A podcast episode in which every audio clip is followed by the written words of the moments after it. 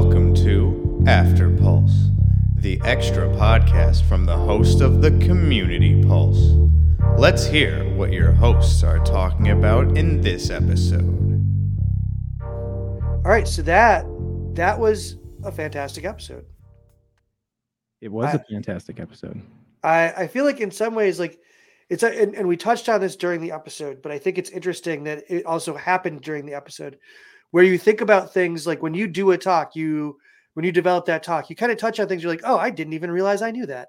Um, Mhm. I'm so happy to be sharing this with people, uh, and I feel like in a way that this episode encapsulated that a little bit with the you know, oh, you know, I actually really do really know how to navigate a CFP pretty pretty well. I really do know how to how to tailor my talks to the audiences that I'm delivering them to. Um, and it was great to have two experts like Kat and Vicky to to kind of bring their expertise to the table and share it with everybody. hmm And and also, I think it was uh, good for. Uh, I, I loved the fact that we when we were chatting about this show and the guests that we were going to have and the topics we were going to cover. One part of the conversation felt like it was talking about speaking, like speaking at conferences, technical speaking. You know, having slides that you're you're talking to, um, that type of speaking. But I also wanted to touch on just public speaking in general. Uh, to me, I get much higher anxiety, anxiety standing in front of people without slides, without like a talking point that I feel expert in. You know what I mean? And I think, right. but it's still it, they're they're it's all part of the same like problem of uh maybe not problem but challenge of like just pu- fear of public speaking i think and Yeah. uh, to me uh, what i mentioned in the ep- episode was the thrill of it it's scary af and that's why No i love it Yeah, like I mean, it, it it it has that roller coaster aspect, right? Like you get on a roller coaster, even though like in the back of your mind, you know it's not dangerous, but because they move so fast, your body doesn't have the time to say, "Listen, you're safe, everything's fine, you're gonna be okay." Right. You're you're flight or flight, and I think that it's the same way with public speaking. Like even even as much as I've done this, um, whether it's public speaking or just being on stage playing in a band, whatever, there is a moment of sheer terror. Like it, it- sometimes it's just a couple seconds as your foot like takes the first step to get up on that stage or to get in front of that microphone to take the podium. Yeah. Um, and it's nerve wracking, but at the same time, like three seconds later, maybe 30 seconds later, let's be fair. 30 seconds later, you're in it and you're doing it and it's fine. Mhm. Um, and I think one of the things that we didn't talk about so much is one thing that you want to keep in mind if you want to get into public speaking, your crowd wants you to succeed. No one wants to see you fail. Yeah. They want you to be awesome. They are supporting you being up there.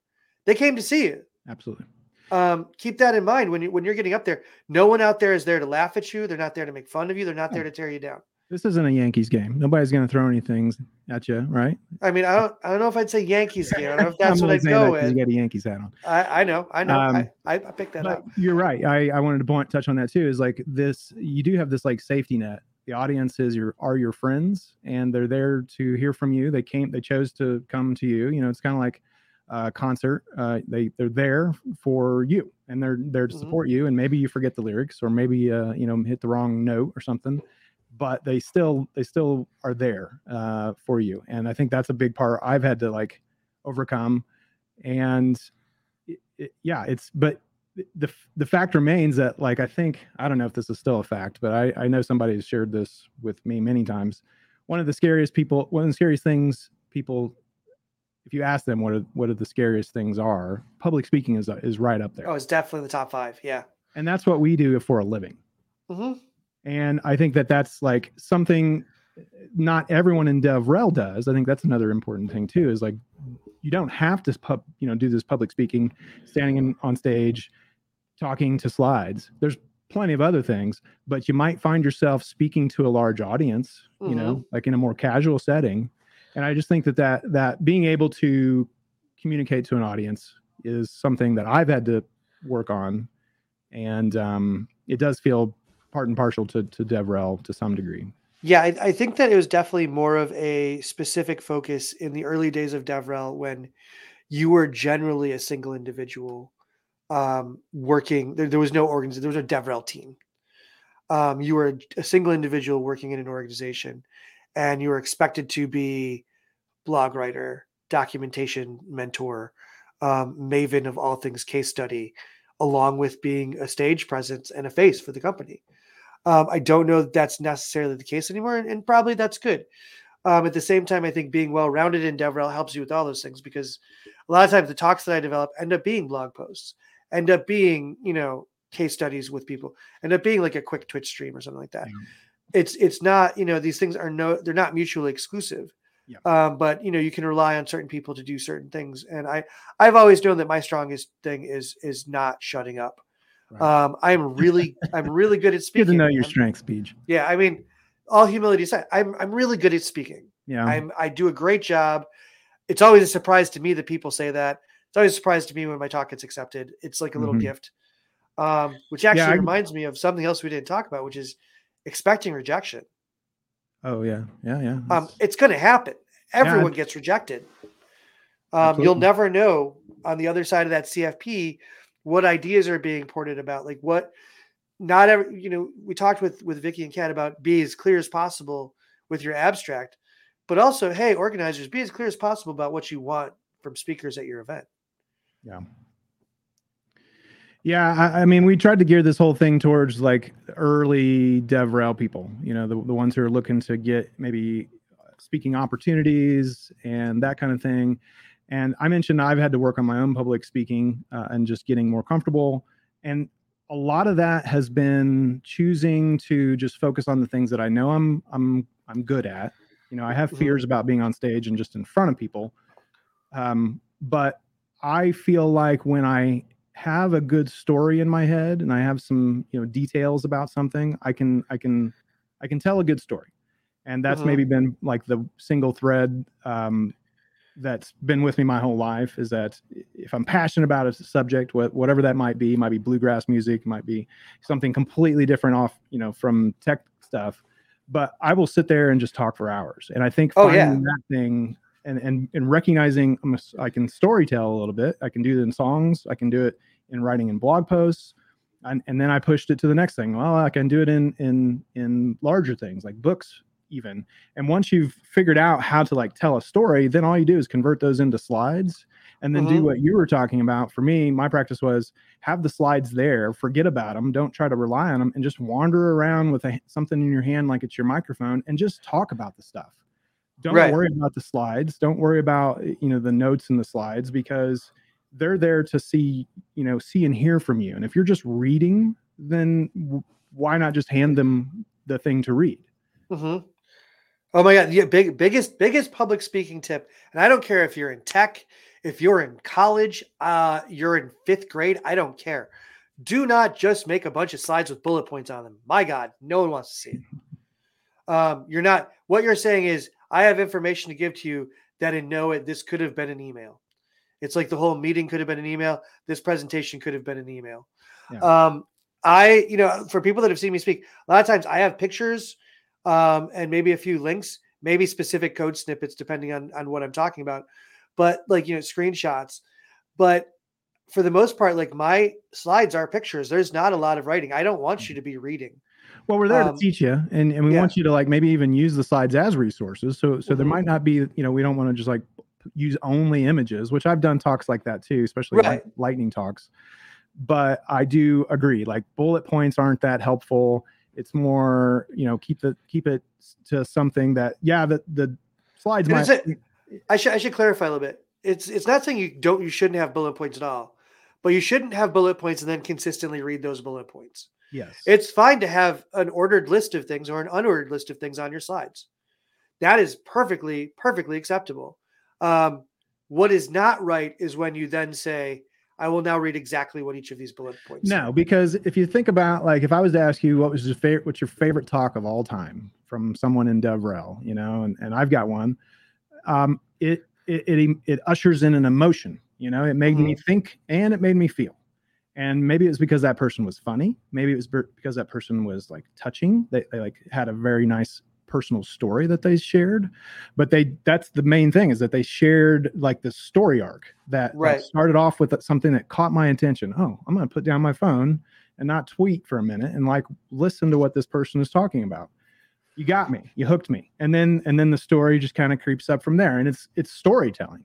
And i think if you you you know feel like you can sit down and talk and tell stories and then you start thinking about it in the format of like the, the arc um, it makes a huge difference feeling prepared going on on stage you know like Mm-hmm. you know you know you got this you, this is a story you've told a hundred times you've just got some supporting slides back here but um, just to keep you on that arc but Right. otherwise you're you're gonna be fine you know this Right. roller coaster will be over soon you're gonna get off and you're gonna love it And yeah, I, I mean, and, and if you're anything like me, you're going to run back to the front of the line and be like, "I want to do it again."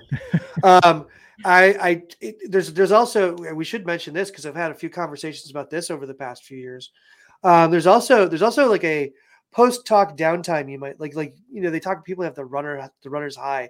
They have to come down off the runner's high before you kind of re-engage with society. Um, I remember, you know, when I played hockey, my son played hockey, I was in a thing called a hockey head. Like you're not quite, your endorphins are at a 1000000 Mhm. and you're ready to like you got it takes some time to calm down. It is completely acceptable to tell people like hey i'm happy to talk to you. Give me like 10 minutes. Yeah. Um, give me five minutes and i'll be happy to t- talk to you in the hallway answer any of your questions. Mhm. totally fine. Remember like you're you're the reason they're there to see. Be a good community citizen. Just make your needs very transparent. Yeah. That's that's the important thing. If if you don't want to do questions on stage i know a lot of people don't like questions on stage because it can be a rocky road very quickly Mhm. um, a slippery slope um, that's fine. Make that clear to the conference organizers before you actually accept the talk. Um, let them know like hey you gave me a 40 minute slot. I'm going 40 minutes. I'll take questions off stage after the fact. Yeah. Totally acceptable way to behave. Um, yeah honestly i think that, that that feels to me how how a lot of them go. Um maybe they offer a little bit of room for just a question or two at the end but i, I feel like i'm this way too is like i i would much rather wait and and try to snag that person in the hallway rather than steal more time away from the program or Mhm. i don't know like just I, again it goes back to me not liking the the the uh, audience attention on me i don't even want to like ask a question because i hate that so much but but I will when I'm done talking. Like I'll step off stage, and uh, you know, people will come up with some questions. My process is usually to say, uh, I just want to get us out into the hall as quickly as possible because I feel like if you're hanging out by the stage, you're probably slowing down like the swap out of whatever's going on. You're just in the way. Plus, you're Right. making noise. Um, so I'm usually like grabbing my my stuff and saying something like, "Let's head out to the hall," and you know, ca- catch Right. up out there uh, and I miss all those things uh, about about the process. About Yeah. Although there- there's there's certain things I don't miss, like you know, and these these are these are also some pro level pro. I've given 300, 400 talks in my lifetime. Make sure that when you say, "Hey, let's go talk in the hall," that you don't walk off with a lapel mic. Um, make sure that you point. don't steal dongles accidentally. Um, I I right now have like three or four clickers, only one of which I bought. Um, and I know who they belong to, and they're like, no, I have backup because I'm going to leave them somewhere. Um, it- like keeping track of your credit, like it's it's it's it's tough, but like you know, the the key thing is like you know, just a little bit of focus on the logistics of things. Um, is it goes a long way. People are willing to wait a couple seconds while you take a microphone off. yeah, People are willing to wait a couple minutes while you pack your laptop up. Um, that's fine, but it's kind of rude to the next speaker if you're taking your time, not doing any of those things, and answering questions at the front of the room. yeah. Yeah. Um, I'm I'm I'm more of a let me get the hell out of your way hmm um, kind of person. Well, before we before we wrap up here, uh, I guess one last piece of advice for me, just thinking back on how I got got my speaking opportunities and and, and career going. Um, meetups were a big part of it. I feel like Huge part. that's that's you know, people are always looking for speakers there and so i i i can remember my first meetup actually speaking speaking at a meetup it was the uh, boston devops days and i gave an ignite talk called uh, dev hops uh, it was just you know doing your Really, you talked about you talked about beer. yeah yeah Okay, surprise Jay. uh-huh yep it was um yeah it was about beer uh trying to weave in the story of devops as you can probably Yeah, I'm sure. I'm sure there's a lot of crossover there. Yeah. actually. So anyway, it went well. surprised at all. Uh, there was great pizza, and I made a lot of good friends in Boston that night who are still today friends uh, in the DevOps community, DevOps Days community. Um, and you know, from there, that led to another meetup speaking opportunity, and then I started uh, just showing up at DevOps Days and trying to do ignites and you know, it was scary. It's like being the first one out on the dance floor sometimes back in Mhm. like junior high. It's like, oh God, I just, I know I, I got to put myself out there, but man, it's scary. Yeah, and, and I mean, we talked about how it was different, but I mean, it- and you kind of escalate from like, "Hey, I'm speaking at this meetup. Hey, I'm doing this lightning talk or ignite. Hey, I'm doing a full talk.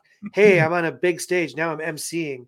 Um, hey, you know, I'm I'm the keynoter at this, you know, gigantic, you know, seventy thousand person conference, and it could happen that fast. But I think that before you even reach that level, look look look the other way. Look for people that I my philosophy has always been look for people that don't look like me Mm-hmm. help them out help you know reach down lift them up to your level help them become speakers teach them the ropes um, you know tell them about how they need to ask for the things that they want um, if not demand them. That's right. uh, but that's i mean that's that's our role in devrel. You want to build a better speaker community make sure someone else can come up and take your place. This has been another episode of After Pulse with Mary Thengvall at Mary underscore Grace on Twitter, Jason Hand at Jason Hand on Twitter, PJ Hagerty at a on Twitter, SJ Morris at Sarah Jane Morris on Twitter, and Wesley Faulkner at Wesley83 on Twitter. Learn more at communitypulse.io or at community underscore pulse on Twitter. We'll see you next time.